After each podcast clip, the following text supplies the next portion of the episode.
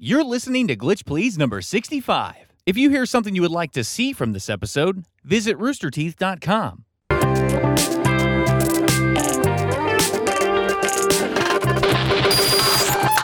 Hey, welcome to Glitch Please, the show where we talk about video games every week. I'm Ashley, I'm John.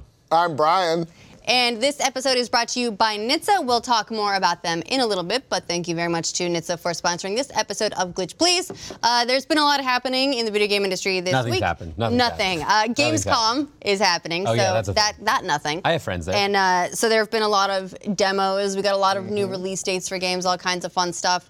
Uh, and also, biggest news of the week Guacamelee 2 came out! I'm so excited. So we'll talk more about that in a little bit too, because It's fun. Try and stop me. Yeah. But before we get to all that serious business, what have you guys been playing? Guacamelee. yeah, fair. um, I finished also Minit. That's that that 60 Yeah. second game. Uh, I finally kind of powered through.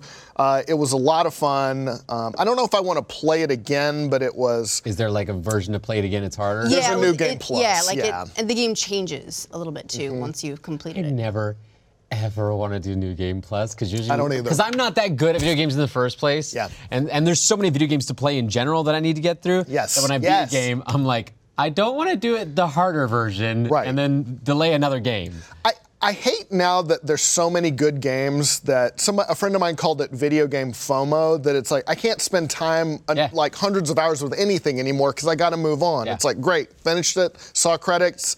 I got I got to finish Ni no Kuni. Then I got to do Persona. Yeah. Then like all the this whole shit. list, and that list is never going to get shorter. No, it, but it's all good stuff. It's not shit. Yeah. But like, and then uh, um, per, uh, Divinity Original Sin 2 is coming out. Uh, I didn't Well, play that. uh, Monster Hunter Generations. The, it's coming. It's they're putting out their like definitive edition. Yeah, but I I heard y'all talk about it at the office all year last year. Uh-huh. Like Eddie talked about it so much, I want to try it. But then Spider-Man, then Red Dead 2, then Dragon Quest. There's just so much shit. Yeah, we're about to hit that period of the Yes. year where anything that you haven't got out of your backlog is going to dead. stay there. It's dead. Yeah. And for the next several months, there will be Yeah. not a lot of movement Yes. because we are uh, on the basically Spider-Man kicks off the holiday run Yes. of games. I keep saying that because I got I have a PlayStation coming with Spider-Man, and I say that once I you got the special edition, right? That's what I you've got- I been got the waiting up special, for. special red one. It's pretty. It's gonna be nice. I like it. um,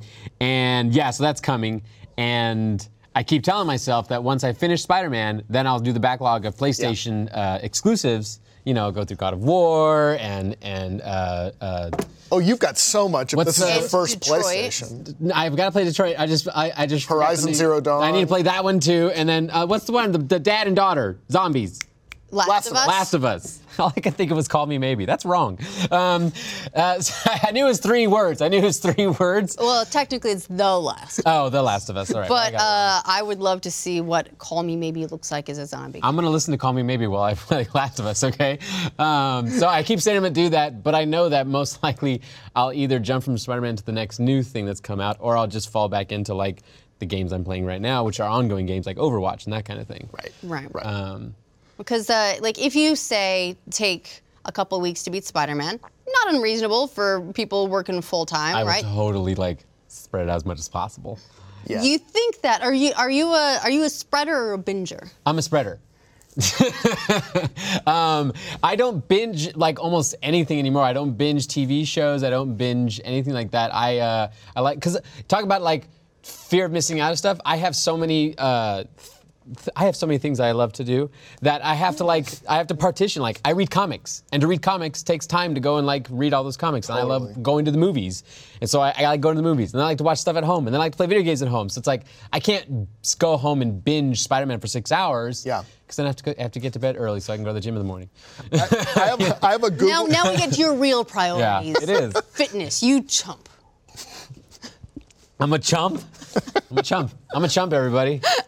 I have a Google spreadsheet of all the media by column that I need to get to. Oh, girl, I have that. food- Oh, my and my. Nerd. my favorite part is taking one off. Like, uh, did Yes, it, finish yes. it, but then I, I always add three more. after That's that. the, that's the real problem. Yeah. Uh, I get it. There's there are so many games, and it sucks when you like when you know that you won't be able to have all of the great experiences. right. Especially every now and again, you'll get you get these runs of games that are all very similar. Yep. Right now, it's all Metroidvanias. Yes. But last year there was that period where it was it was Horizon and it was Zelda and it was Nier Automata. Open world RP- RPGs. Yeah, and it was all these games that are taking a lot Mm-hmm. of hours because that type of game Right. needs a real time commitment Mm-hmm. and just having all of those oh and mass effect as well was sort of in that Yep. time window and uh, just knowing that all of those were there and you can't you just you don't have time to play all of them No, and, and all these got to get to the gym early or whatever and all these NPCs are like, "Can you please save my baby?" And I'm like, "Nope, no side quests. Gotta gotta keep gotta it. go. Gotta keep Good it luck with the baby. Yeah, sorry. Get somebody Uh, else. Yeah, that's it's a it's a real problem being a gamer nowadays. I really just feel like people should feel bad for us and that kind of thing. yeah yeah we have too much entertainment No, it, it, it did spark up that that this whole topic did spark up an interesting brief conversation last night when I was streaming. Was that someone said that because they don't play cer- uh, certain games, they don't feel like they're a gamer. They feel like because they only play this game or, or like a, a certain genre, they, they're like not a real gamer. And I'm like, well, that's because I think there's a there's a uh, archetype of what the gamer is, but in all honesty, there's so many games. You could just be someone who likes sandbox, you know, uh, or uh, sandbox games or open world RPGs, and that's you're the gamer that does that. Right, like there are some people who just like strategy games, and Yeah. that's what they'll play all the time. They don't give a shit about the Call of Duties of the world. They don't Right. care. That doesn't mean that they're not playing video games. But there Right. is a real. Um, like, like a gatekeeping thing that happens Mm-hmm. where people define themselves as the typical gamer. Yeah. And if you don't play the same games as they're playing, then you're not a real gamer. That's probably commonly like the AAA games or like first-person shooters and yeah. stuff like that. or Like, even- oh, you hadn't even played blah blah blah, blah in the game that I play all the time. and you're well, kind of current on everything, like you know what's coming out. Like yeah, like mobile, I think is like that. Like my mom plays a shitload of games on her phone. Mm-hmm. She would never consider herself No. a gamer, but she, I mean, plays like at least an hour a day. To me, that's a fucking game. I, I'm on my phone playing mobile games at least two hours a day because I play Marvel Puzzle Pokemon Quest and I play Pokemon Go. Mo- Pokemon Go alone, I probably put in a few hours each. oh, day. Hearthstone. Man, yeah, Marvel me too. Puzzle Quest, you and Funhaus. Marvel Puzzle Quest is so good. I was uh, so at RTX. I went to the um, the Ladies of Let's Play panel, and uh, was with a bunch of the the Funhaus guys there, and they're just on their phones still Yeah. playing that game. What is that? I've It's never. it's like it's a Don't very go down this rabbit hole. You don't have to go down it, but it's a very souped up bejeweled is what it is. It's, Okay. It's bejeweled with combat mechanics Oh, fuck and those characters games. and, and card building. Okay. Um, so you collect cards, these comic these covers, comic covers of characters, and as you collect more covers, you can build up their abilities and use them in these bejeweled like battles. It's actually very fun um, and very addictive. And then there's even like you have like group. You're, you I can need be a part new of a rabbit hole. you Oh, can be part of like a, a of a almost like a, a clan. And I think it is called clans in it. And the clans, then there are clan events that everyone contributes to fighting every few weeks, like against like Galactus or Thanos or something like that. And if everybody does really well, then you get special bonuses. It's actually really addictive. And uh, I, I, there's there's a counter for every time you log in for how many days uh, consecutive you've played. Oh. Um, they don't need to tell us. we're that. gonna say for me, it's it's well over a few hundred.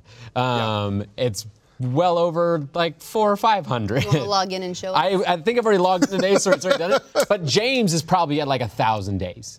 Like James Willems is like a thousand days playing Marvel. I Puzzle. hate when yeah, I- that's don't playing it at RTX. Don't tell us that shit. When I was playing an MM Final Fantasy 11, you could there was a command you could type and it would tell you how many hours total you'd spent in the game, and it got so depressing. What if WoW There did was- that every time you logged in? Yeah, no.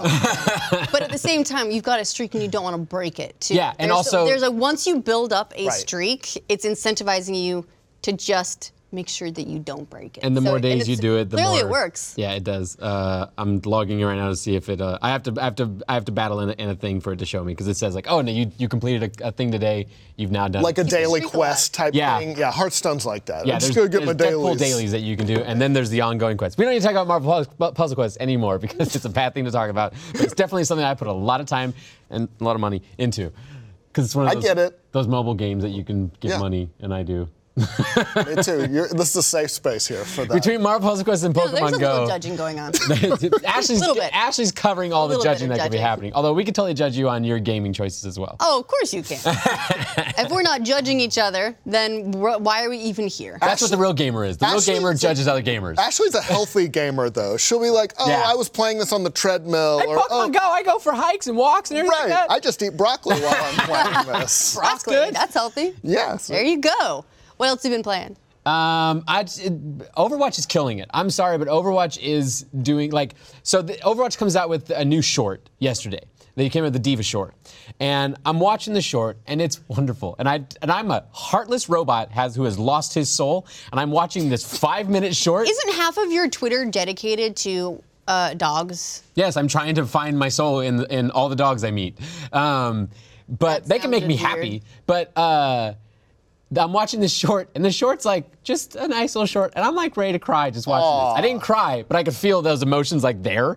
Um, But you felt something. I felt something, and it struck me that it's pretty amazing. This game that is uh, three, four years old now, um, still puts in thousands upon thousands of dollars into these like feature film quality shorts of characters that have been around since then, just to put them out, just to get people excited Yeah. about the games. The short had nothing to do with anything that was being released, other than that D.Va did get a new map uh, that's on PTR right now, uh, Busan, that is beautiful. Um, and so, but it, they, like that's amazing that Blizzard does that. Uh, obviously, to make more money because it gets people excited about the game and talking about it. But it's really, it's really awesome. It's way more work than you should need to put into a game that's this years old. Didn't Yeah. it start with like zero lore too? I mean, I think that's something they built up after the, The fact. in-game still has no actual Yeah. lore. There's no It's all, it's all the surrounding media. Right. You know, they they put out. Uh, what was the? Oh God, what was the um the robot short they put out that everyone was like, I didn't. Here we go. There we go. There, everyone was like, I didn't come here to feel. Yeah. It like they made a shirt about Bastion that made you sad every time you killed Bastion after that because it like made it, it like they it was very WALL-E esque and that it uh, anthropomorphized a very uh, non-facial oriented robot that just makes beeps and, and whirs and they turned him into this like PTSD like oh no. uh, like uh, last Bastion that was lost in the woods and gets awakened by this little bird and makes a friend, but then deals with PTSD. it's really good, but also fucked up. so, um, oh my god. but it's but again, they're just like they're very like that's the best way to put it is they're very Pixar-esque in that they make these beautiful shorts. And then they go, hey, do you want to play the game? Because then it gets you even more invested in this game that has no lore in it, but now D.Va has a backstory, and and Right. they, they keep reusing all the voice actors, and so D.Va get the voice actor in the game, actress gets to come and do the the short, and so then they pair that with like coming out with a new map that I played last night, Busan, and it's beautiful, and yeah, uh, Overwatch is killing it. Yeah, they um it's funny too when you see the sort of the difference in reception to how lore is communicated. You get a game like Overwatch where there's no lore in the game. Right. It's really just focused on the the gameplay. Yeah. And having the the story and the world built outside the game is embraced by the audience. Mm-hmm. Yeah. And then you had uh, Destiny with the first one Yeah. when that came out and the lore was all like all the lore and world building was Convoluted, in yeah. is like in like these cards and sometimes you'd have to like go to a website to read these details and everyone's like this is bullshit Yeah. but it's just they are very similar but the difference is in the specifics of how they approached the strategy and, and also- knocked it out and obviously overwatch is they've found the secret sauce I think the secret sauce really lies in Overwatch with the characters that they built it all around and the design of the characters and that they they they made a very inclusive cast that was a mixture of, of races and genders and and and even like creatures. like whatever Um, it is you want to be or see you can see there. yourself in there, and then also you you can uh, you can find a character that you like or that you enjoy or that you you think is awesome. Like if you think that the the cyborg ninja that is from a uh, that uh, was estranged from his family is cool, you can go to that. If you like the Korean gamer girl that drives a mech, you can go to that. If you like the goddamn super Hamster? smart, uh, you want you want a hamster? The hamster's so good. Hammond is so fun. He's so fun to play because he is way too mobile. He just moves around the map He's so a much. hamster in a ball. And then That's all everyone's he's got. yeah, and then his voice acting is either the squeaks of a hamster, which is just adorable, or his robot that talks for him that says terrible things to you, like like he's going to kill you. Um, and so the, like the, their their character design is where it's at. I don't think Destiny made character design that people really cared to know about the lore. No, it's all gamer like tough guys Yeah. and and Destiny 2 they did better. yeah. Destiny 2 they did better. Yeah, what's, the, what's, what's the one, one they just the killed in the big expansion? difference- Kane? Cayde? Cayde Cayde. six. Cayde six. Yeah, people got crazy about that. That was cool. I just saw that video. It was cool and 'Cause that's- very like heartbreaking. It's also voiced by Nathan Fillion, so you love him already. They should just make movies. Like the the if, I don't know if you've seen Cayde get killed, but like it's amazing. The. Yeah. action sequences, It was at E3, everything is yeah. great. Yeah, uh, but part of it too is that Destiny, you have your own hero, so Yeah. they they can't really tell a super deep story about your specific hero. It Yeah. would have to be the characters around you. Whereas Overwatch, you are stepping into a a character that has a, a personality and everything built out already. Yeah. So that's part of the difference too, is that it does make it easier for them to tell really deep stories when they don't have to leave an opening for the player to insert themselves and their whatever they want out of their hero. Yeah. Feels like the fans made it happen with Overwatch too. Like we want more. And Yeah. weren't they like It was a very totally yeah. it's very like much we kinda want like the way that- backstory on that. Yeah, that anime fans approach Yes. their stuff, um, which Overwatch is very anime-esque in certain ways, Yep. um, and even the design. Um, and so it was like it's kind of like how people talk about Voltron was how people talk about. Right. And I know that's not like true anime, whatever. Don't at me. Um, so, uh, but you know, like the way that people talk about that and get crazy about that, that's the way, same way people get about Overwatch characters. Right. They get invested in them. And I think it's it's it's that that character design is so important. If Mm-hmm. you can make a really awesome character design, people go crazy about it. Nice. I've been playing Okami HD on Switch again, yeah. which I've already talked about, so I don't need to belabor it too much. Just real enjoying it, saving the world. Except it's, it's. I'm a little bit annoyed, not with the game, but with myself, because I was. It was only a few months ago that I was playing it on PS4. And now it's out on Switch, and so I'm playing it again, but I, it's also got that feel of, well, I'm just sort of doing this again. Yeah. Because, I mean, I, I, for whatever reason, I can't not. But when I'm playing it, I'm also like, I know exactly what to do already. Right now, I don't have this surprise of I get having those, like yeah. not played it for years and been, been able to forget a lot of the Right. detail. Yeah, It's ch- still fresh enough that it feels like I'm just sort of retreading the ground. But that's also not the game's fault. Why do you feel compelled to play it again so Because it's pretty and I like it. I'm going to save the world. uh, and also because it's just easy to, you know, you, you pull out, play it for a little Yes. bit, and then and then go on. That and uh, um, getting a little bit more into Graveyard Keeper. In fact, I just uh, I just that turned Gavin onto Graveyard Keeper. Is it fun? Yeah, so it's um it's basically if you were into the Stardew Valley type games of the I world, was, yeah. this will sort of but you feel like you're done with Stardew Valley, like Yep. you've played what it had to offer. What did uh, Ray's been playing it on his streams, and he's he has it titled doesn't have it titled as Graveyard Keeper. He just calls it like Spooky Stardew or something like that. Yeah, that was basically the ever. If you're trying to recommend it to friends, you're like, yeah, it's Stardew, but but scarier. like you know, a little bit like spooky, not like scary, scary, Yeah. but you know, th- you know, there's a graveyard involved. Yeah. You know, you manage, in but it's name. also. But that aesthetic is very. Oh, very okay. But there's still yeah. He's literally picking crops up. to yeah. manage. Yeah, you know, not that that's unique to Stardew or No, that Stardew Harvest did Moon's first. done it You know, and- far from it, but that's the sort of uh, the game in recent memory. I might play that this it's thing, Caught 'cause- on. I, re- I recommend looks it. fun. We should all, in fact, we should all play it together. Oh, I like it. I love I love these kinds of like because this is very it's it's sandbox esque with uh, uh, the whole planting agricultural concept. which I- like talking about Harvest Moon and Mm-hmm. Stardew Valley. I love those games. There's um there is Just relaxing. one difference in the progression for a game um, like this though is in Stardew Valley if you decided you didn't want to talk to the villagers you could go through like you could just go Yeah. through and you could just decide not to. Right. But a lot more of the systems in this game are tied together so it does uh, it does encourage you to go and sort of explore everything. Yeah. A little bit more heavily than Stardew did. But again, that's like a tweak if you're into this kind of game in general. It's a lot of fun. It just means that at first I'm just it seems a little bit more overwhelming. Yeah. 'Cause Oh, you- then you- you're not- Stardew. yeah. you're not necessarily hyper focused in on one thing. Like when you first start Stardew Valley, you come out, you're like, oh god, You gotta clear your- your area. Yeah, you spend the first couple days just clearing your area Yeah. and then going to sleep, and then it gradually. You sleep a lot at the beginning. You only have Sleep so energy for like 30 seconds. It'd be like if I was farming right now. right. Brian's uh, picked up a rock. Brian must rest. God Yeah. damn, fuck you, Grandpa. Why did you do this to me? And then you know, and then it sort of zooms out, and it's like, all right, well, which of all these things do you want to focus on? And for a while, probably to the ex- to the uh, exclusion of all the other things. Whereas this will be like, all right, well, now you get, can do all these things together.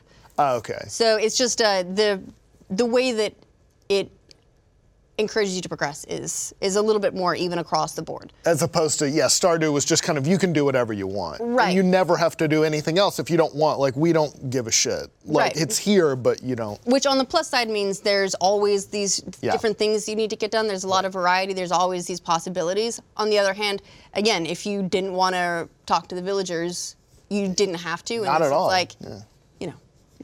You know. Why don't you come? Why don't you come talk? It's like your mom taking you to a new school. Like, why don't you introduce yourself? go, go make some little friends. Go make some But uh, yeah, maybe we should talk about it more in depth next week. Ooh, I wanna play this. Because I think I think we've basically got. Uh, yeah, we've basically got one more week until Got a dry spell. everything goes Till Spider-Man. Until Spider-Man. Spider-Man. And so we'll, uh, yeah, maybe we can do Graveyard Keeper next week. Woo!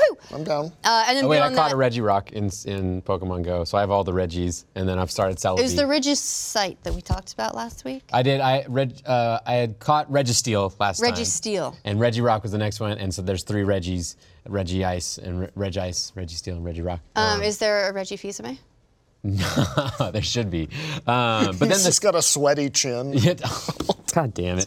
Uh, but the Celebi event started and I started doing that, and it's already like frustrating because it's got like the next three steps all involve very long walking needs. So you have to go do like, and it's fucking hot outside. And all of my, I I do like, yes, I go to the gym. I don't go around in the gym. I'm like in one spot, so the whole thing doesn't track like anything of what I do. Just Go for a run around the park at lunch. Tape it to your wrist can, or uh, something. I know, and just be doing like this. Uh, if I just want to. I want to know if I could like if I could attach my phone to a pendulum and just have the pendulum going. If that would like track. I remember when Pokemon Go first came out, it was a thing. People were tying their phones to ceiling fans. D- John, ju- go for a run at lunch. Only or, cheating um, yourself. I'm going to. This weekend is going to be hiking, John, because I need to hatch a bunch of eggs and then I have to walk an Eevee and then evolve that Eevee and I got to walk another Eevee and, and evolve that Eevee. So I got to do it. I love how. Really sorry you are. we brought all this back up. I wonder how much the Glitch Please you- audience hates it when I'm on here talking about these games. Uh, poll.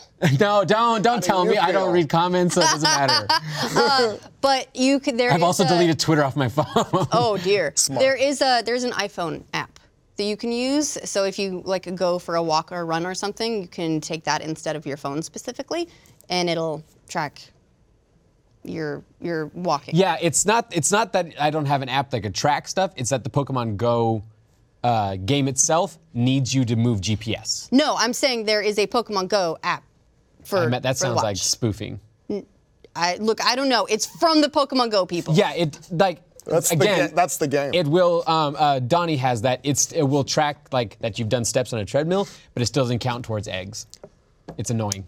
I think I, I tried it on a treadmill once and I got upset because it was counting maybe a quarter of the distance and I was like, no, I know what I did, app. And so I haven't used it since. I don't- Talk to my treadmill. It'll tell Yeah. you. Yeah, Talk to how Just dare mushing you. the two items together. How dare Tell you. him. Do it. Yeah, so I, I don't know. It might be uh, where like it needs maybe you have to have your phone, but it's fine if it's in a pocket or whatever, and you just have your watch out. I complain, but I don't mind. I'm, I want to go out on Saturday, and I'll probably hike like like good 15 miles and then get it all done. Jesus Christ. All right, let's move on.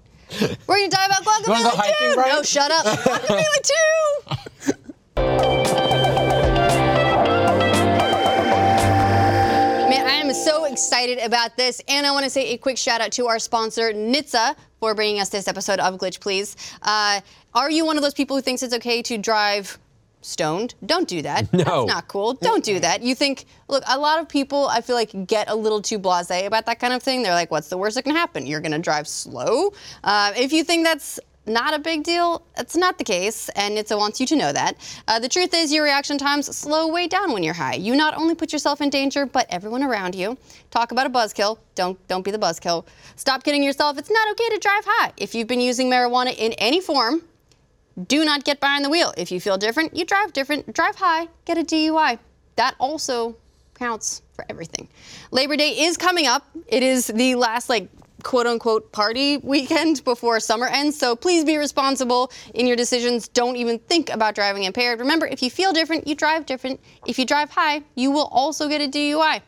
I like that we're in a place as well where we're where uh, just the, the like marijuana usage laws are changing so much across the country, and we're getting a lot of legalization where uh, we've reached a point where now widespread education about it is happening. I, I think agree. that's actually pretty cool. I think that's very good. Got to learn your limits. yeah, big. It, you know, it's a it's a step forward, and it's really interesting to see this kind of thing. So shout out to NHTSA for being all about that education. It's not. It's not okay to drive high.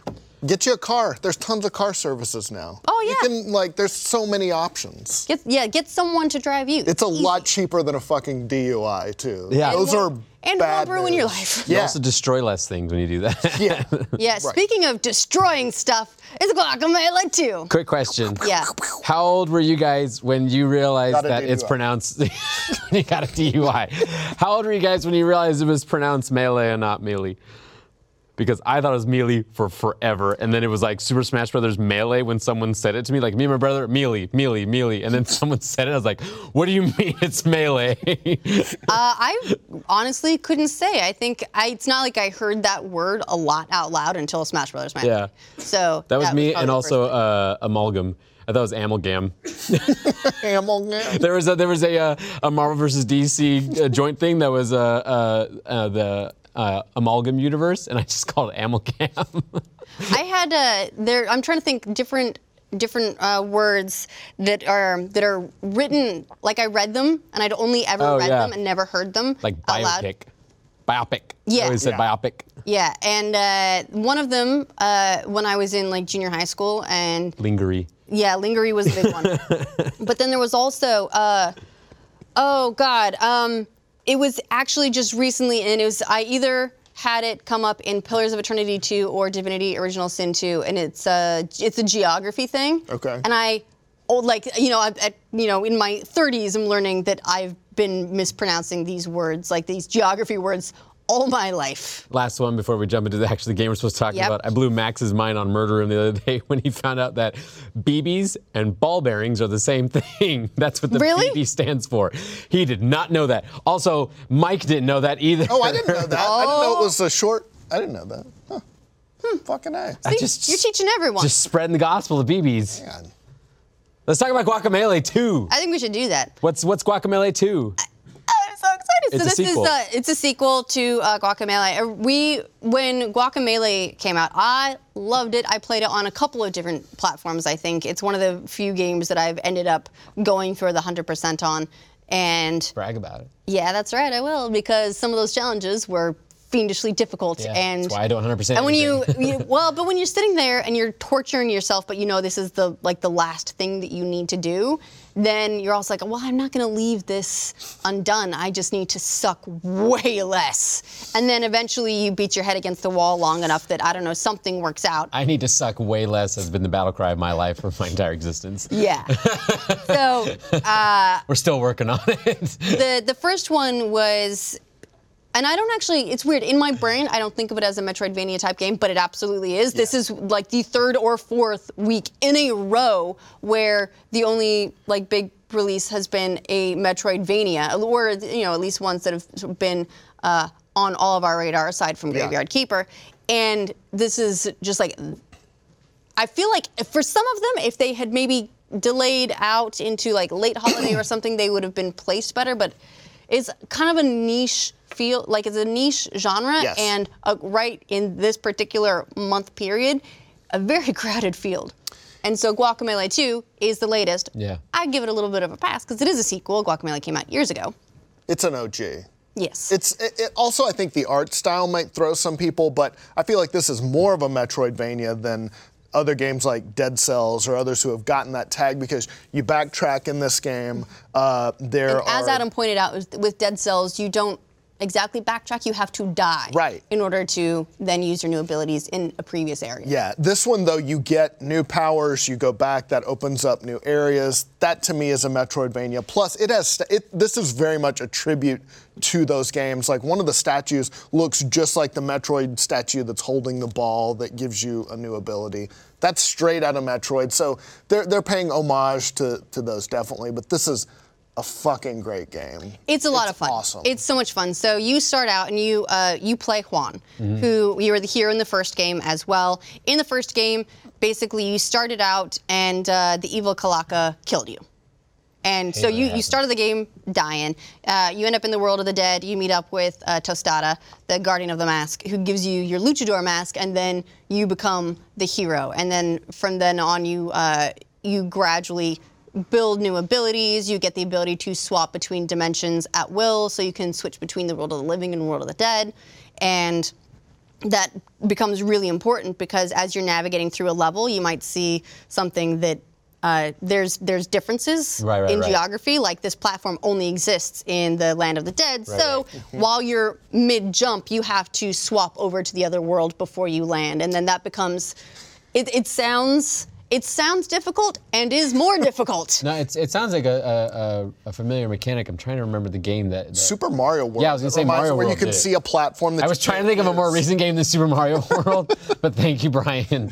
Um, for you. Yeah, uh, but yeah, that, I like I like games like that with that kind of mechanic. There's Yeah. also like four-player co-op in this, so it Oh, kind really? of seems like one of those like almost like a 2D Mario where it's like a bunch of people can play all at once. So And you that, play the main campaign as a co-op. yeah, you can, but Yeah, that you go disguises the Metroidvania a little bit. Too, It does, yeah. Like you can go through, you have to go through the beginning, uh, and basically once you get your luchador mask, it then it unlocks the co-op, Co-op. and people can just drop in. That's fun. So right now it's PC, PS4. I would expect it's at some point going to come to Xbox and Switch. Oh, yeah. Uh, I would have loved to see it on Switch from the get-go. That would have been my platform of choice. Yeah. But as is, right now I'm playing PS4. Yeah, this is the first game that's made me realize I only have two PlayStation controllers because uh, we started playing co-op and people started walking in like, "Can I play? Can I play?" It's like, no, we just have two controllers. Fuck. But like, I wanted more. it's I shown wanted to do it's shown four. the, the light on your inadequacies of controllers. Kind of, yeah, but like Switch, you know, the Joy Cons, you can split them up. Everybody can get one, so it, this would be great for the Switch. And it's just beautiful. Like all these images, like I said in the playthrough, they just look like desktop backgrounds. They're so pretty. Yeah, I love the art style. It's it's really uh, it's got a little bit of that sort of 2D cutout thing going on, but Paper also yeah, Yeah. but it's uh, it's a really charming, really cute. Also, the really beautiful. There's a lot of detail in all of the backdrops and everything as you go through the world, and each of the different dimensions has its own color coding. This game also goes beyond the first one in that, in addition to having the uh, w- le- le- world of the living world of the dead dimensions, it has different timelines.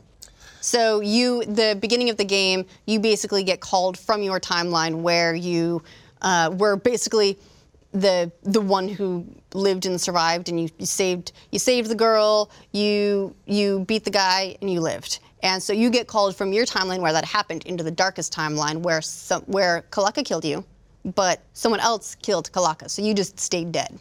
You were dead, the girl dead, everyone's dead. It's the darkest timeline. That's what they call it. And so that's what this one is is visiting that. Yeah, so then you're going between, uh, like you occasionally visit, like duck into other timelines. Okay. And then there's also, so it gets a little bit more complicated to explain. You're like, all right, so there's timelines and dimensions. So, but is there is there a level of familiarity with the first one you would need to play this, or is or you can no, jump into this one? you can fine? jump into this one. The very beginning, the opening is actually a like a dramatic Recap. reenactment, kind of, uh, or, or yeah, dramatization of the first one, where you go through the final boss fight and you you know you save the girl, and Yeah. that sort of helps you catch you up. Ye- exactly. And then, um, And these are what's the price point on this game? 20? 20 bucks? So it's, it's I think it's on sale right Yeah. now. But yeah, it's normally 20, I think. yeah, there's a PlayStation Plus discount, uh, like two dollar discount. I Yeah. got it for ended up getting it for 18, which is dope. dope. Nope. And uh, yeah, the so the you start off with really basic abilities, and you can punch stuff, and then you very quickly get your first new ability, which is the, The Rooster Uppercut. Yes. And there, a lot of the abilities end up getting used both in combat, but then for traversal. Yeah, yeah, yeah. So you're like, oh, I couldn't get to this platform before. Now if I jump and then I uppercut, then I can. And then eventually you're you get uh, like you so you can break blocks above you. Eventually you can break bro- blocks below you. There's these very they're all color coded, so you know exactly what ability you need. Like once you unlock it, you're like, aha, and then you know every block. What's the level of punishment in the game? Is it like Hollow Knight levels, or is it like Shovel Knight? No, it's uh, quite it's as- pretty humane. Yeah, but it's it's surprisingly difficult, I think, because you see the colorful art style and you think like, oh, this is just like a fun It's so sweet. game. Yeah. But it, it'll hand you your ass if you're not if you're not Yeah, it, it requires You a lot of precision. Yeah. but it doesn't punish you a bunch for dying. Yeah, that's right. it, it expects that you will you'll probably die a fair amount. You fall in a like a vat of acid or whatever, and it will kill you instantly, but then it'll just spawn you back onto the Same well, room. yeah. So some of them will. Some of things will kill you and like set you back a little bit further. Some things it's like, well, you fell off your platform, whatever, and it'll put you back on the not a last reset safe ground you were on. Right. Yeah. It's also very funny. There's a lot of like uh, people are sort of constantly referencing the last game, or NPCs are like, "Boy, I've been sitting here knitting for a long time and nothing's happened." You Like know, it's not getting of- longer. That's weird. Yeah, uh, uh, sh- shout outs to other like uh, River City Ransom, some old like Limbo. 80s beat 'em ups. Limbo, a huge shout out. So it does that indie thing where it just like they go crazy with the get away with references because no Yeah. one's telling them no. Yeah, because so- it's one person or And you know know, a small team. Not everyone is a big fan of those sort of self-aware meta references. if you don't like those, you may find some of this game annoying because there is a fair amount of that. They like it. Basically, like you're after a dude who's trying to steal the holy guacamole. As in literally a holy The holy guacamole, mm. yes. bowl of Not the figurative holy Yeah. guacamole. Actually, it's the, the sacred guacamole, but whatever. sacred It's the guacamole. holy. I like it. It's relatable. That's a relatable goal. It- it- they're about getting dip for your Kind fucking of with chips. the villain on this one. yeah. Stealing a bowl of, of mystical guacamole. Yeah. yeah. Yeah, I'm, I, I guess, yeah. But I need, I need to go buy some avocados right now. Mm, I know, just yeah, just let's go for guacamole Let's- after this. You it's guys want to go for tacos and guacamole? We can go to Torchy's. no, I can't. Why? Because the gym. Yeah. Oh, But it's got a bar next to it. I know. I hate when gyms try to be cool. We can go have one Michelob Ultra after. It's the, There's way, it's the way I get my friends to come is I'm like, you guys can Oh, go yeah. get like a beer or cider after. there's a running store downtown that has a bar in it. Yeah. So you can go buy all your running gear and also grab a drink. I understand that. I understand It's that. very Austin. yeah. Yeah. But uh, yeah, overall. So you you started playing this game last night uh, Yeah. with your seven-year-old. Uh huh. And and we started uh, getting into the multiplayer. He loved it. Um, bi- the, his favorite part by far was getting the rooster uppercut. We also learned that you can get that gold chest You at can. the beginning by uppercut. I don't know how it happened, but we did it. it's just like Oh, really look at this limbo. yeah. Yeah, so Uh, there's a little limbo world because it's like you made it halfway to the darkest timeline at That's that point. fun. You're in uh, some sort of purgatory. Yeah, he was immediately because you have to go through the intro before you can do co-op, and he was immediately like, "When can I play? When can I play? When can I play?" And then we finally unlocked that. Uh, we became sort of co-wands. I was blue one, he was red one, and just you know started steamrolling our way through. It was it was tons of fun. It- it's totally like a game where you could play. Uh, with friends because of the four-player co-op, you can't hurt each other, so that's nice. And you can also be different characters. Um, in Yes. the uh, in the co-op, you can well even in the the main game, you can change sort of your you change your mask, you can change which character Yeah. you play. So you can play as Juan, uh, you can play as Tostada, and then there's a series of other ones as well. There are The some characters from the first game, like a lot of the uh, characters that in the first game were bosses that you fought against. Well, you never fought against them in the darkest timeline because you died and then someone else killed their boss. So they're just sort of around. And uh, you can, some of them are playable, which is really cool. Yeah, there's yeah, if you like them. and there's not a lot of punishment for dying, like you said, which I like. It doesn't like make you start all the way back, and you can just uh, uh, you can resurrect each other too. You turn into a little ball if you die, and you can control where you float, and then your partner can resurrect you. So it's it's pretty forgiving. So it doesn't it. I think it it prioritizes the action and, and keeping it going. And it is like, and it, there's not just meta humor. There's just some of it's just funny. Like it's set seven years after the first game. He's gotten uh, a little bit out of shape. You can see his workout room and there's spider webs everywhere. Yeah, He's yeah, just yeah. watching TV with all his like wrestling posters Yeah. behind him. It's, It's like I can like, totally relate to this. Incredibles 2 opening. Yes. You know, where you're like, oh, you know, the heroes, you know, not living the hero life these days. Right. Just like a little bit. Little But bit of a gut. yeah. I like it. Although the, uh, I want a luchador mask because it instantly turns you into shape. I, I'm gonna cosplay for Halloween this year as him, as Dad. him. As the the pre luchador Yeah, mask I don't have to work out or anything. Yeah. Uh, one of the things that I've been noticing as well about this game that I quite I think is a good thing is there are a lot of these sort of optional pocket areas that you can go off into. Yeah. And that's where the most difficult challenges tend to be because there's some kind of reward at the end. There's a, a bit of a heart to upgrade your health or a bit of a mask to upgrade your stamina and the number of special abilities you can do in a row or uh, get you a new chicken ability, whatever. But they tend to be like sort of off in those areas. The rewards are worth it if you want to go for them, but if not, they, you know, you you weren't required to do that. It's kind of a Mario thing almost. yeah, like it's a little easier along the main Yeah. path. It's and the focus is on the gameplay. There is a story. It's not serious. The the fun part I think is just the gameplay and, and traversing and getting all the items. And if you're a collector, and I think we both are, like you're gonna want to get like every you know 100% it. So Yeah, I haven't decided yet if I'm if I'm gonna go for the hundred percent on this one. I'm trying not to not to get Go into it too early because yeah. it does uh, it does require you to play the game on hard Oh, in order to 100% it. So you know it might be that like if I go through like right now I'm playing on just normal. Yeah. A- And, so I may if I decide to go for it, I would just do everything, but just beat the game on hard yeah, and then new game plus it yeah. or I don't know. I actually don't know if it's got a new game plus yet, or you know, whatever. Like go the second time, just not really caring about anything else except surviving. We'll Yeah. see. I'm definitely. This is one of those I know immediately. I'm gonna try to beat and play all the way through. Like Dead Cells, you said this. Like, oh, I know I'm not gonna beat this. I'm not Like, gonna win this. It's Adam fun, beat it. but it's too I'm not gonna hard beat it. for me. Yeah. No. And there's nothing wrong with that, but this one, like, I, I definitely want to push and go all the way through. Also, because I'm sure they're gonna make little fun jokes at the end about you being, and it's like I want that. Yeah. Well, I want to get to the jokes. I think Yeah. we're the jokes. All right. I'll probably check this out. I like it. All right, so yeah, that's our guacamole discussion. I feel better for having been able to talk about it some more. But it's also been a lot of new happenings in the games industry, a lot of stuff surrounding Gamescom. So why don't we talk about the news a little bit? Okay.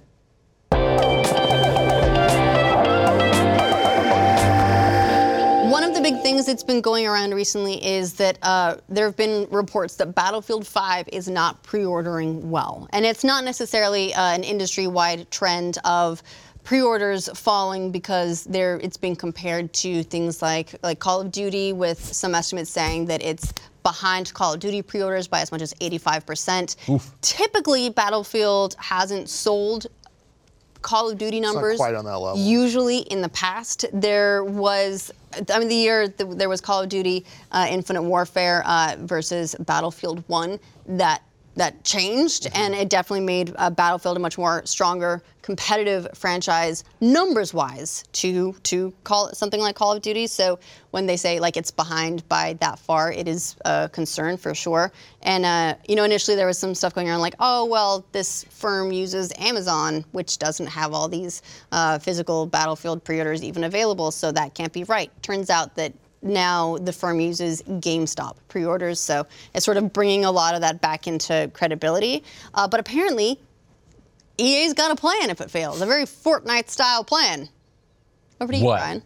So they're going the the battle royale mode is not going to release at the same time as the game, which I think is October 11th, something like that. What they're thinking is, okay, if the game bombs, we will release the battle royale mode, possibly as a free standalone. AKA That sounds what they a did with lot like Fortnite. Yes. And then lure some people in that way to maybe give it a try and hope that it becomes the hot new thing. So their their plan is to punish those who have already pre-ordered it by not delivering what they said they were going to deliver when it comes out, and instead hold back something in order to entice people who have abstained from pre-ordering. It's a winning strategy, John. So they're trying to they're trying to make the people who still pre-order their stuff upset in hopes of making those who don't pre-order their stuff happier. And they have another plan after that. They're also working on a surprise DLC, some sort of DLC for longtime Battlefield fans that they also might release as free DLC down the road. Again, to maybe, but that might be aimed at people who've bought the game to give them more value or to try to, you know, entice them to, to come back and give it a try. But then also you can see that pulling in people who, until that point, were like, eh, On the no. fence, but now, right. yeah, now they have something to be like, yes, this this tips the scale of it. This it, it, maybe at that point there'll be a price cut and the game's you know a little bit cheaper, maybe in the forty dollar range, and then it's like oh, but there's you know it's got this new mode. Maybe you hear your friends talk about it, something like that. I think people do that with stuff like Destiny too, or they might get it. There's not that much there, or or, or some other people might just hold off until like an expansion comes. And that kind of thing has been happening with stuff like Sea of Thieves as Yeah. well. A lot of people yes. Got it, hopped in, played it. A lot of them probably on Game Pass, whatever, but hopped in, played it, and went, eh, and then those who bought it are just sort of like waiting around for new stuff. Right. And uh, they've they've been dropping some more content, and they've got their uh, their new their new update as well. So they're like adding all these different things, so it people can drop back in and go, ah, new things to do, and then basically play, and then probably duck out again until there's another thing. You know, those sorts of waves happen with any game that Yes. relies really heavily on multiplayer and online and on post-launch releases. They look at For Honor. It's free right now on Steam. It's up to its player base has shot up. It's Yeah, like now record back in the numbers of active 10. players. Yeah, I think from the developer's perspective, they just want to build up a mass group of players, and it seems like. I don't know if they even really care if they've bought the game at some point. I mean, I'm sure they want to sell them at the beginning, but three or four months out, they just want people to try their game. Yeah, well, and that seems very much like what Microsoft is doing with Yes. by releasing their first-party stuff day one on Game Pass. They're like, we just want you, we want you in, we want you playing, we want you active, Right. sort of in the community, in the give it a ecosystem, shot, and see if you like. Mm-hmm. you want to stick with it, that's really great. Yes. But they they just will. It's hard for a lot of people to argue with free.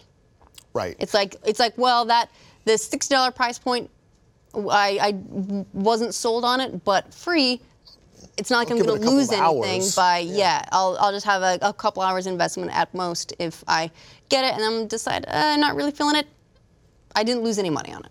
I, I do think you you make a good point though. They should do something for the people who bought the game right out of the gate. Give I- them something. I don't know. There's there's there's you know certain franchises I think are uh, uh, contributing to the negative persona that pre-orders has right now by doing stuff like that or like EA in general has you know fucked over people who do pre-orders and that kind of thing and either sometimes that's just releasing a bad game that mm-hmm. they was supposed to be the good game or not releasing what they said they were going to release and so I'm all for like don't pre-order everything you ever want to play. Like pre-order, you know, I don't mind pre-ordering some stuff. I pre-ordered Spider-Man, you know, that kind of thing. Um, Some but I- developers I trust more than others. yeah, Like uh, would- I also played Spider-Man at E3, and so that cemented me definitely, you know, investing this much money into the game. Um, but I, I mean, their idea is to just to hold back. I granted they're going to release their full game. That's the actual main game, but like holding back on a mode that they are saying they have already finished. Well, they've. I don't know if they finished. Well, I don't know. I don't know. I don't know if Like, if there's a reason- I, I wouldn't that. say finished necessarily, but it's definitely been part of their overall like communications. It's never been something that's like it'll come later. Yeah. That yeah, that was not necessarily part of the announcement.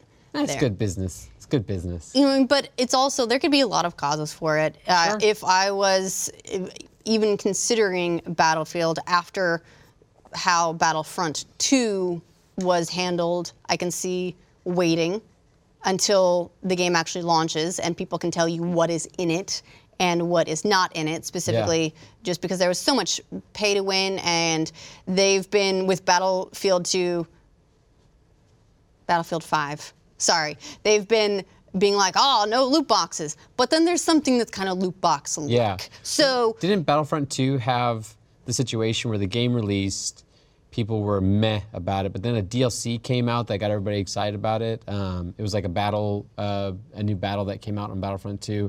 I could be wrong, but I feel like that might be you, touching on what you just said, which is people will wait until the first like DLC comes out and then they can go, okay, I'll now get it. like, now it seems worth it. Yeah. Yeah. So, you know, and that's maybe that's what people are doing is they're like, I will wait for whatever. I'm not in a rush. Also, it's sandwiched between Call of Duty and Red Dead Redemption 2. Yeah. So if you're competing for people's wallets at that time, there are some other very compelling options for a lot of people. I think there's fatigue. I mean, because people have only so much time, and people have played games so much that they are then going to be just choosier. Well, in that audience, I think that one, that core Battlefield 5 audience, yeah, they, I feel like they can just as easily transition to Black Ops 4, or Right. maybe they're playing Fortnite, or I mean, there's just there's so many options. Or even more so, the core Battlefield audience is the ones who are doing these pre-orders and will be the ones playing it. Yes. But video games don't rely upon just their core hardcore fans. They have to get a broad audience to get those big numbers. So if you've got your core fans, they're like, yeah, Battlefield, got it. But then you got all the other people going like, oh, I, I'd rather wait for, I'm just gonna play Call of Duty, or I'm gonna wait for Red Dead, or even I'm gonna play another game altogether. Then you're losing like that uh, fervor that you need from other people who are just your casuals, because you need casuals. Yeah. I'm a Oh, casual. yeah. I need my money, you know. But Filthy casual. I'm a filthy casual. Shout out to filthy casual. Oh, Apparently, it's- well, you're wearing filthy casual. I like their stuff. It's I'm just saying. pizza. Like I'm just. I was just trying to acknowledge your shirt. They, they make good shit. I want a pizza. Yeah. Uh, yeah, so we'll see what ends up actually happening with Battlefield 5. It may be that, I don't know, just for whatever reason this year, everyone is just going to buy it digital on day one because, yeah, you don't need to pre order stuff. Or you're just going to wait because they're like, you know what, I don't think I need to be. When- There are some Pre-ordering. There are some bad. This game does have some Battlefront 2-ish vibes to it, though. Like it could, not for the same reason, but just that it's it. it it feels like there's always one game that's going to flop, and it feels like there's a chance that this might be the one. Because Red Dead 2 is not going to flop. There's just no way. Sales wise, no. And and but this one feels like mm, yeah, like it might Like be if the you have person to give out. one up, Exactly. then exactly. this might be the one this year. Mm-hmm. Uh, and it sounds like EA is aware of that possibility and and hedge in their bets Yeah. to try to prepare for it. or they'll just wait it out and EA, then yeah. strike EA throwing. also doesn't always make the best moves as far as like uh, uh, dealing with their fan, like their their their their consumers in good ways. you mean kind of like them telling people who were unhappy about the initial Battlefield 5 marketing to not buy it? Yeah. Uh, they they make some some we'll call them unique choices, and this feels very much in character with some of their unique choices. Yeah. They it's not surprising to hear them doing this. yeah, don't you shouldn't go to war with your own fans. No. That, you do that need feels you like do need weird, those casuals, but you but you you, need, need your your regulars. base. You need your regulars, and they have a bad reputation. I still feel ripped off from Battlefront One. Yeah. When I bought it, and I was like, "This isn't a real game." I, Yeah. I played 60 bucks for a multiplayer mode. Because of that, I didn't get Battlefront 2. In retrospect, that seems like a good call, and so it just.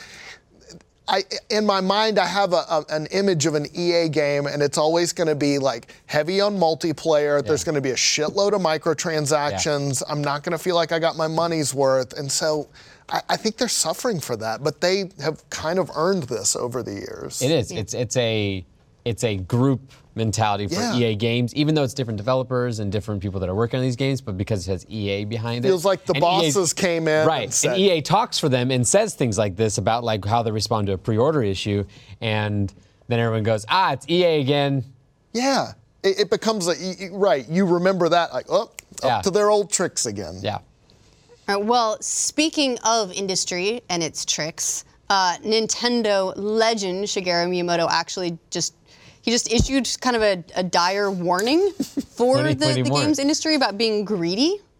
I love him. Um, you know, specifically, let me find some of the quotes here. Um, but really, he was talking about how there are a lot of companies that are doing the microtransactions and can trying to like just monetize, monetize, monetize, monetize, monetize the Yeah. audiences, um, and trying to like, well, we did it successfully this time. How can we get more money out of them the next game?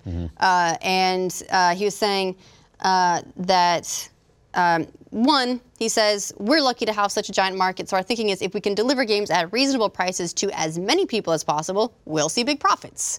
And that's relatively uh, straightforward. And he says, you know, I can't say our fixed cost model has really been a success, but we're going to continue pushing it forward until it becomes entrenched. That way, everyone can develop games in a comfortable environment by focusing on bringing games to the widest range of people possible. We can continue boosting our mobile game business. So that was specifically that that quote right there is in reference to what they've done.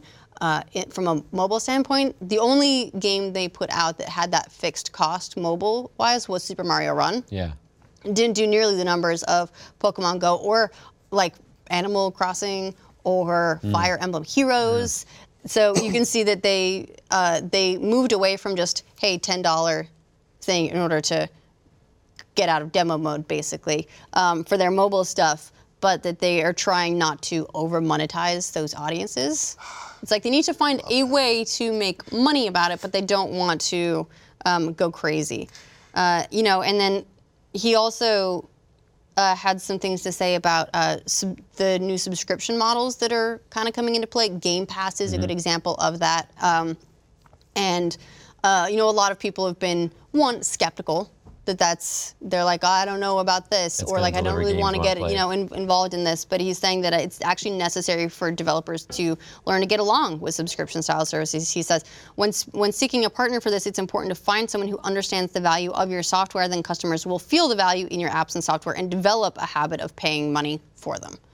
So, I mean, really what it comes down to is his philosophy seems to be make the kind of games that people want to financially support. Mm-hmm. They, like they feel good about that as their entertainment and will and will then be supportive and will will make a habit of going out and buying those things. And I mean, you can kind of see it. Like Nintendo's audience is pretty loyal. Mm-hmm. Like the people that are into the Nintendo games, they've got a high level of trust mm-hmm. because when Nintendo puts out a game, you don't worry that it's going to come out and it's going to be incomplete. Like they're dropping a bunch of stuff to sell you DLC later. Like you feel, you, it comes out, and you feel like I got a game. You know, you get like the the Ryans of the world who argue that they each game they put out is too similar to whatever other games in the franchise, and so it feels like they're just sort of making the same game over and over and over. But uh, I have to give Nintendo credit; they always try and do like some new mechanics, some new element to each game in the the franchises. Like, look, I liked Mario Kart Double Dash. I know not everyone did, but I thought it was really great. When asked about doing a game like that again, They they're like, definitely "Well, try weird we already stuff. did that, so you know, I don't think we The necessarily Wii need in general was weird stuff. Yeah, the Switch. That was the Yeah. name of the game. Yeah. Was just like, what can we do that's bizarre? And Switch too. They're like, they're like, look, Labo is maybe a niche thing, but hey, we've got this new gonna try and see crazy ass build, and Yes. they're, you know, they're going with it. So. I, I think too he just has a, and I think Nintendo has just a philosophical difference between mm, the rest of modern console gaming. It- it- with the idea of games should cost a fixed amount don't load it up with yeah microtransactions and dlc it almost also kind of feels like a warning like if you do this too much you might kill it you mm-hmm. might kill Well, the it's like golden might like, goose yeah, you might like wear out your audience. Yeah. You run through your goodwill. you might do what EA is doing right now. I think they, they might be a warning. But and Nintendo does do DLC, but like with Mario Mario Kart 8 Deluxe or Mario Kart 8, they had DLC, but you don't feel like ripped off. You still like you got to feel like you got a full game. And then if you want more tracks, It was DLC that was do actual bonus. Absolutely, On yes. top of a 100% game. Uh, Although I, I think there were some people that were a little miffed with some of the the Breath of the Wild DLC because there was the additional difficulty. yeah. that people were like, why would right. you make a difficulty part of the DLC? Just release that as mode an behind update. this, yeah. And But was that ever? But that's. I feel like that's a weird thing to to be upset about, considering people talked about how large of a game Breath of the Wild standard was, and so I don't think you were being gypped on like any sort of like amount of game time and, and enjoyment. You just were like, oh, if there's another mode, you should have released that mode. It's like, well, you still got a, a full game. Like you got a major Yeah. giant game. Yeah. yeah, well, every now and again not- too, those those like those. Uh, people can get like a little bit wary. I think it was Nin- Nintendo had a, it was a difficulty or a mode for the Metroid, the new Metroid 3DS game Yep, that was Samus locked behind amiibo. Yes. Interesting. They they've tried. And so some there are a couple things where it's like, Only maybe, a few, yeah. Because yeah, I would say they do come out with some games that do feel like they didn't put as much unique effort into. I mean, most recently, uh, the Marvel Tennis, uh, not Marvel, Mario uh, uh, Aces. Um, people said that wasn't a full game. They forgot the single player. You know? oh yeah. Yeah, and it's like sure you and they- you know you can go in and you can have the single player matches, but there wasn't there wasn't like a whole lead through the way you would typically expect of Yeah. a Nintendo game. And then Smash is like going to be a ton of new, a bunch of characters, but people are like, what's beyond that? Like, Right, what's, right. what's, what's like? Okay, so your next gimmick for this is just to give us every character there's ever been. What about modes? What about modes? yeah. What are you going to do that's like, you know, like the the Mario Kart Dash kind of thing where it's like you're going to add something weird to it or even like how Mario Odyssey was where it was like we've now made a, do, a new kind of whole mechanic for a Mario game. Um, but I d- will say just generally Nintendo is very much like Disney in that um, Nintendo makes the uh, go buying a Nintendo game is like going to Disneyland. You pay for your ticket and you get the whole park. Whereas a lot of other games can feel very Totally. carnival-like, where you can buy your, your tickets Yeah. and use your tickets, and you might get gypped on what you use your tickets on, or you might have to buy a bunch of tickets for this other ride and that kind of thing. So it's like you're going to be you, there's a lot more opportunity for people to be grabbing your cash. Whereas Disney's like, we have you in our bubble. Disney's like, or Nintendo's like, we have you in our bubble. Just you buy and you can stay in our bubble and play your whole game in our bubble. Right, where you're, uh, it's not that you're buying an opportunity to be sold extra stuff. Yes. Yeah, if EA made Zelda or Mario, you would be able to buy coins and rupees with real money. Yeah. There would just be all this shit eh, as opposed to Nintendo, which seems to seems to still want to yeah give you that whole experience. But I'll bet they're invest they're a publicly traded company. I'm sure their investors are pushing them to do shit like EA does Totally. to get more revenue because if you're publicly traded. Uh, you can get sued or attacked by your investors if you're if, if they feel like you know you're not uh, Like you're making enough money. business. Exactly, that you're not maximizing returns. So maybe Nintendo's getting a little bit more pressure. I, they're Japanese. There's a different philosophy there. It's hard. To, it's hard to uh, to imagine why they follow through with this. As much as I would like there to actually be, you know, uh, altruistic uh, people out there that are running companies like this. I'm, an, I'm, I'm, a, I'm a skeptic. I'm a cynic. And I, I go like, well, why aren't you listening to those investors? Because I expect you to do the evil thing and to just try to take all my money.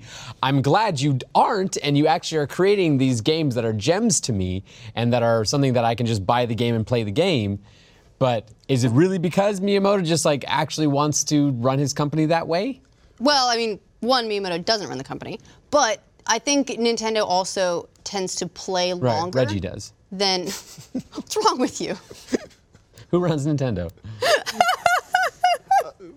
Reggie runs Nintendo of America. Right, I know. But I'm, you said it's not Reggie, so I was, I was like, well, then who runs Nintendo? No, they actually just had a recent changeover. Um, I'm gonna look up the name of the new dude because Oh, yeah, I the new always guy from mi- I always Pokemon. mispronounce Oh, that's it. right. I remember seeing Uh, that. Yes. yeah, I, don't remember, so I, I have he- this image in my head. I can't remember his He's name. been with them since '96. A while, yeah, because after Iwata died, that was obviously unexpected. He was supposed to still be in charge. Yeah, yeah, they that's right, put that's in- right. They put in kind of a placeholder guy, and now who there's I a new think did a really great job. Yeah. Uh, but then uh, that and that was um, uh, what uh, Tatsumi Kimishima. Kimishima, yeah. Uh, and then uh, the new CEO is um, Shuntaro Furukawa. There we go. Yes. Do I always I always mispronounce his name. Right. So Do you think what Nintendo makes their money off of, and I'm just spitballing here, but do you think that instead of them having to make their money in these microtransaction things or DLC or or these deluxe editions of their games, that Nintendo makes their money through the culture that they sell with everything else that you like that licensed products. licensed like product that. and and all the extra other products that people will buy on Nintendo products and characters that you would never see someone buy for another franchise. No one's going out there and buying For Honor. Uh, uh, you know, tons of Plushies. merchant, yeah, plushies, Yeah, that kind of yeah. thing, or creating entire pop-up shops about these uh, IPs. Whereas Nintendo's going to show up in theme parks. You know, like Oh, yeah. that's that's that's what Nintendo's able to They, sell. they, they have like modern day Mickey Mouse. Yeah. And like, you know, that IP is like, nobody can match that IP. No- so that's so with so they don't have to go into that nickel and dime. They can just keep spreading this culture around. I think they may also do something that uh, is becoming increasingly difficult for a lot of other AAA developers, which is managing the budgets of their games. Like they don't have Yeah. this, they, you know, they, they never talk about the thousands of people working on Mario. Yeah, why is that? It's there's I mean their one their game style is typically very different. They don't have the focus on uh, realism in graphics Right. that has They're not trying to make a Horizon Zero Dawn. Right. And when you try and do those extraordinarily high level graphics, you need a lot of people working on them, Right, and it's right, going right. to take a lot of technical resources. Uh, and so They don't that's have a how cast of 60 people doing voice up- acting and creating that kind of stuff. Yeah. So they they're able to control. Um, where their budget balloons and where it doesn't. So curious, while they've got like everything, the games all look amazing for their style, but you can tell that, for example, Breath of the Wild made some very deliberate choices in how it handled its graphics. Mm-hmm. Right. And it, you know, it, it came out around the same time as as Horizon, and they're very, very different. But they don't go for re- right realistic graphics with Right. millions of polygons. And So It's I very much that like how it, I'm just to compare this to something that actually my brain makes more sense with is that the the battlefields are the Justice Leagues that are going out there and trying and trying to make a giant movie that costs 300 million dollars to make, but in order to make money back, has to make 600 million to a billion dollars to be successful. Whereas you can go make a little rom com, you go make fucking Mamma Mia and Mamma Mia 2 and spend ten million dollars on these or things. Get Out. Yeah, or you Yeah. do you do what Bloomhouse does, and you spend 12, Horror $12 million on Get the, Out. Uh, is like the, the big success story, like as a Uh, genre in terms of return on investment. spend forty thousand dollars on Paranormal Activity one and make you know millions of dollars back, and that's because you didn't make you just you, you still made a good game, Mario Odyssey and Breath of the Wild, all those great games, but they weren't these these juggernauts that you had to feed loads into to make it successful. And also, More people into the grinder. yeah, And, and also, people might forget Nintendo compared to Sony, compared to Microsoft, com- is a much smaller company. Yeah. And that's all they do are video games. So I think there is, uh, there's probably fewer people involved making those decisions as opposed to like Microsoft or like Phil Spencer or whoever has to answer to a million people, I'm Right. sure. Nintendo. Uh, they they do what they do. They probably got more of a handle on their costs. They don't run debt. They put money in the bank, and I feel like if a lot more of their business model is based on their exclusives. yeah, right. They have, I think, all their IP. Yeah, it's it's in house. So if somebody like Miyamoto says something like "We're going to do this," that probably carries a lot more weight in Right. Nintendo. It just like, especially a legendary figure like. A guy a guy making Halo can say the same thing, but it holds not the same weight. and, and all they do. He's just talking about Right. Halo and the people who make Halo games. Nothing wrong with that, but there, it's not like Miyamoto's like I'm no, Mr. Nintendo. all of our yes, and and and they only make games. They they're not Microsoft. They're not selling PCs. They're not trying to you know sort of. They don't have as varied of interests as Micro. I think Nintendo's trying to sell you games and products. Makes sense. Uh, I'm glad. I'm, and most usually their games. And Absolutely, So right. they can get that attach rate up, and they do do pretty well on attach rate usually. So I think that all they've created a, an ecosystem Mm-hmm. that works for them. And again, sometimes they've got missteps. There was the the Metroid thing. Oh, yeah, Uh, they people fuck argued up. that We know uh, that. That the you know Animal Crossing, the, the mobile game. does seem more revenue focused and isn't in line with this um, this philosophy that Miyamoto is espousing. So there are missteps, but they tend to have fewer of those that are total deal breakers. I think for also even their the missteps. I faithful. think their missteps. You at least look at them and go, they were at least trying. Like They were even, interesting Like even people who look at like games like Skyward Sword was like just a total fuck up to a lot of people. But the, you could tell that they were like trying something. Yeah. They weren't trying to just pop out a tiny little Zelda game. They made a giant game. It just wasn't one that people really liked. And so it's it's never just like someone popping out blah blah blah number 4 Mm-hmm. You know, it's it's it's definitely a little bit more of a of a bespoke attempt. And I think just as a company, they're more conservative, like just in terms of trying new things. I mean, a lot of these guys have been around since the beginning, and they're like, nope, a game should cost this much. And you tell them that we're not going Back in my day, They're Mario's always- always, cost this much money. But they're it- always- it, might be working in our favor now. Yeah, but they're always the last to try DLC like a- and, and microtransactions and stuff like that. I think they're just, as a philosophy, more conservative. Okay. I would agree. It makes sense. I was just trying to wrap my head around why someone would say that who's in that position. He also made some interesting points in that article about um, we need to get on board with more subscription services like Game Pass and things like that, which I thought was interesting because that feels Well, a that's little because they're also about to launch their own Good subscription point, good service. point. Yeah. You know, September is Nintendo Switch Online, and that's where that you'll now have to pay to have access to the multiplayer. They're going to be doing their own sort of version of Game Pass with their uh, Nintendo Classics library of games. So I can see where they're trying to be like, yeah, people. People and developers need to all get on board with these No subscription doubt. services. No doubt. But he also mentioned like the, the music industry didn't adapt with the times and they got fucked and they're still trying to dig out. And I don't like subscription services like because I, I like to like own my own games. But when I think about it, uh, remember renting games? Like I did that all the time. That's Gamefly. basically what this is. Yeah. And and I did that a bunch. And there's a ton of games where I'm just going to put a set amount of hours into and then. And you don't necessarily one. care about having it forever. Right. I don't need to have yeah like. Uh, uh, Every single game Forza you play set- forever. yeah, exactly. There are certain ones you'll keep playing, but the, for the most part, like 80, 90% of the games, especially like if I'm talking about like on PC, like all my Steam stuff, it's like Right, there's a right. good chunk of them that if I could Yeah. like, if I could finish them, uninstall, and give them back and get even just a dollar back, I'd do it. Right, exactly. Well, speaking of Steam TV. So, Steam is sort of coming for the streaming industry. Interestingly, here's the thing they've had streaming for a while, they've had broadcasting in their games, but it was one, it was not surfaced really remotely well. Uh, it was like it, it was at a tab in a game's profile. You could see broadcasts that were happening for that game, but you had to be in the Steam app, not on the Steam website, but like in the app, uh, in order to see any of it. And really just didn't didn't catch on.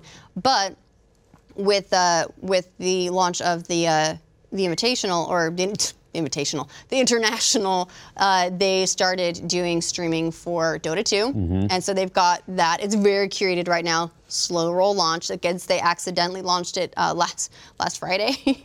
Whoops. And then we're like, that was early, You don't- whatever, you don't but ac- it's coming. You don't accidentally. You they did that on purpose. they did that hundred percent on purpose. but they now have it. It's on the you know, you know like on the homepage of Steam. There's here's the you know the international and then here's how many people watching it, and then they'll eventually start rolling it out um, more, a little bit more widely. But uh, it seems like they want to get in on streaming. Which makes sense. It's a good way for people to then be upsold to games. I'm sure they've done some studies on uh, Twitch upselling games that can then be bought via Amazon. And uh, also, it's interesting timing because Amazon and Twitch are ditching some of their benefits for Twitch Prime members. They're uh, they're so if you're an Amazon Prime member, you automatically have a Twitch Prime subscription each month. So you can award that off to the channel of your choice. Uh, and then that streamer gets that money for that month, but then you have to sort of re up it manually every month as opposed to direct uh, channel subscriptions where it'll just sort of keep going. But it's been a big perk. Like that's been great for a lot of streamers because they're like, hey, it's just it's bonus. It didn't Yeah. cost the Amazon Prime members anything. Lots of people have Amazon Prime, and then they get a little bit of money out of it. But one of the perks was that if you were a an Amazon Prime or you know then Twitch Prime uh, subscriber, you also got ad-free viewing, and they're ditching that Oh yeah. but they're not only ditching it, they're trying to position it as a good thing for streamers, being like, hey, just think about how great this is for streamers. And actually, the uh, the XVP An XVP. of Twitch was like, should, like, that's bullshit. That's bullshit." bullshit. That's, like streamers, it's not benefiting them in any way. No, ads don't support. ad- Ads don't benefit streamers like at all. Yeah. So um, that's it's interesting timing that uh, that Amazon and Twitch are rolling back some of their benefits. Um, I, I mean, you know, on a related note, I guess Amazon is uh, is ditching some of their discounts on pre-ordering physical versions of games. Uh, interestingly, not long after Best Buy discontinued their club for discounts. So. That's just a coincidence. they couldn't. Well, it's, they're like, well, I guess we don't need it to stay competitive, so Right. why would we? But That's what scares me about Amazon, though, long term, because once they drive every other retailer out of business, Oh yeah. what then? It's like, fuck you. No more two-day shipping. No more. We, you're, you'll get it when we want to give it to you. Six to eight week shipping. I've gotten to the point now when I watch like like uh, dystopian like futuristic movies that always have like a bunch of like Like a mega big con- corporations? corporations.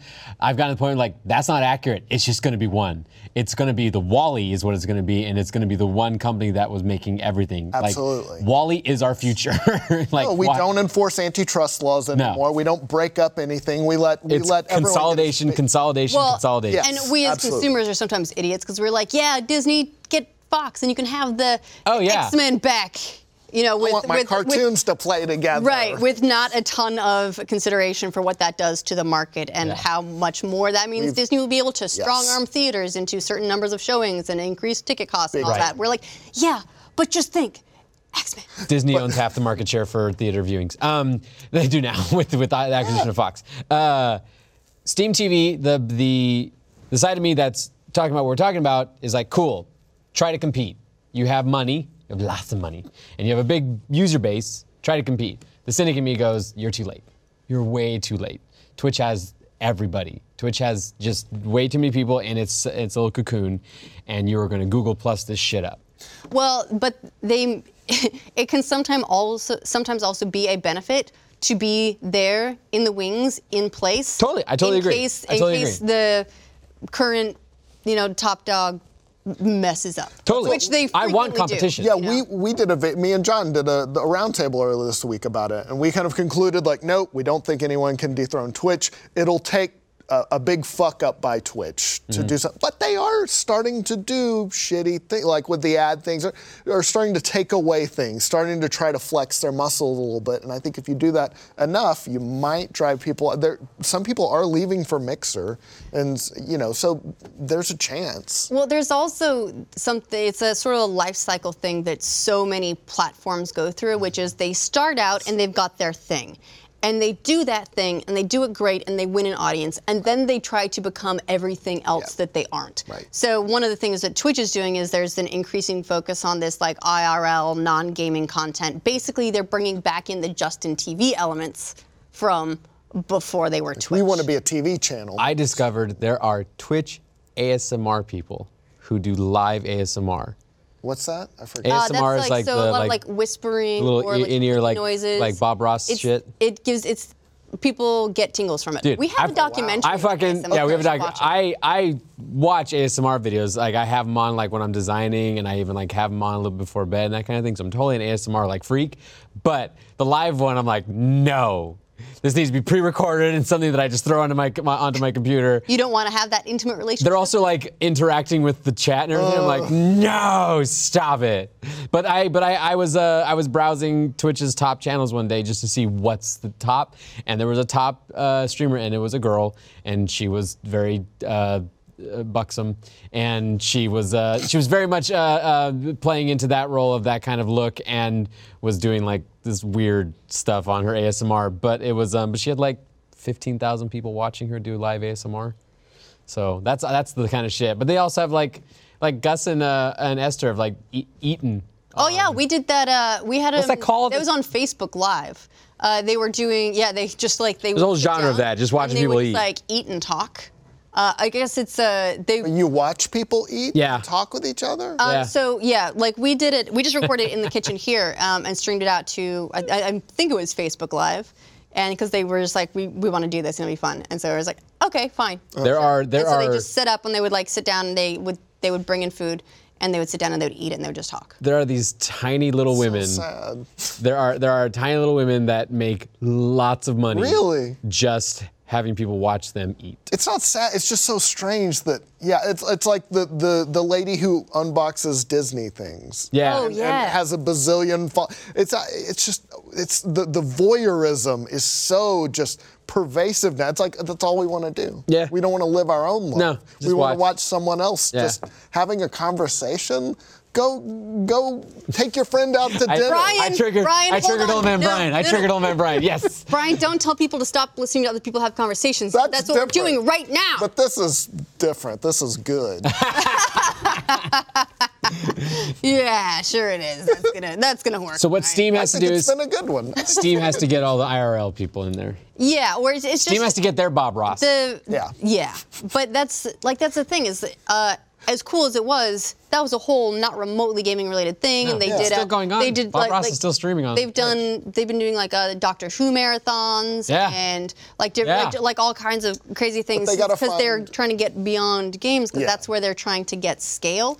But it also results in like a loss of that core identity, and then they start to become what they hated.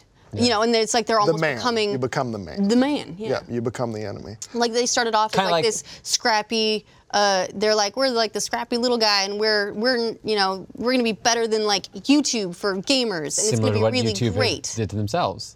And that YouTube was trying to be the Wild West, and now they've turned into just a different version of cable. Yeah, now they're just trying to be everything, TV. Yeah. It's like stop trying to be TV. You don't need to be TV. You destroyed TV. Now you've become it. I have that. I have that theory with directors too, though, that their early stuff is always the best because they had to be scrappier, they had to be creative because they didn't have the money, and then they just That's comedians. and then Comedians are the funniest when they're not successful. Once they super bands, successful. bands, all their early shit is the best. yeah. Wow, now we've just turned into a bunch of hipsters. Yay, but, like- hipsters! I guess with comedians too. Yeah. I mean, that's probably Zach Galifianakis was funniest before he got discovered. Well, but it's also like you catch a moment in time and you become like comedy does not age well. So Yeah. you, you you catch that zeitgeist, you do it, and then it moves on, or everyone starts to copy you, and you're like, that guy's not funny anymore. So Steam TV. yeah. So you know, well, like I'll be interested to see if if Twitch has like if there is either some event or if it's like this slow creeping thing that uh, of that, what? Of, of just if there's a sort of loss of that tight Twitch culture and Oh. streamers Did move Mixer elsewhere. affect it at all? Mixer is coming from a from a name that has doesn't have the pull that Steam does, but Sure. did Mixer? I didn't see a, Mixer I didn't see a reaction from Mixer. Mixer's Twitch. small. Yeah. It's uh, it's growing. a- It's growing. Yeah. Uh, but it is small. The, it is Microsoft. Yes, and the benefits of Mixer are also like they're they're sort of varied. It changes. Mixer's uh, lowest latency of all the options, so uh, it's good for having those more real-time interactions rather than like, you know, someone says something in 30 chat and like, yeah, 40 seconds later, someone is like, oh, I see someone has said a thing. even It's- Twitch reduced It's much closer, uh, and so uh, I know Mixer is great for that. They've got they've got the tech, but it's all about getting like who's cool and who's got a really engaged, loyal user base that wants to be with them all the time. And I would argue that Steam is in a pretty good place there. It's just that their audience isn't at the moment there for that. No, that's and that's what we talked about in the roundabout was that yes, every motherfucker uses Steam. I mean, it's got a huge user base. You've got to use Steam if you're a But PC gamer. right. Um, however, you don't use it for anything other than a store. It is not. And, like, It's not a community place. It is not a, a place where you go and interact. The fact that a friends list now pops up every time I open Steam annoys me to no end. Well, I, I'm usually like I even set my thing to like be like offline or invisible because I'm like I just don't want to see people right now. I just want to go play my video games. Y'all are dicks. um, but if but if but if I'm Liking people is overrated, Brian. but I don't need notifications every five seconds that like I don't know like JD keeps changing his game. Oh, over I hate again, that shit. The you know? Switch does that too. I Oh, yeah. get it. I get it. I- Ashley's playing Stardew Valley. Well, that's again, because I, know. probably like turned it off and then turned it back on again, and it's like, ooh, a whole new gaming session. I'm like, well, no, but you know, sorry. Uh, if you're I friends just- with me on Switch, I'm real sorry. I do a lot of that. I just don't think they'll be able to pivot their user base into leaving. because that's not what they're there for. No. But they are clearly trying to find a reason to keep those users around even more by being Sure. like, you're not playing stuff, then watch stuff. And They'll that's start putting the little videos in the corner. when Sure. open up the window. They'll they'll try to you know gently. Hey, we got this. Yeah. Yeah, Oh, you oh you played thousands of hours of Dota 2. Here you go. You want to yeah, watch here's uh, here's international. They do have okay. That actually does bring up a good point.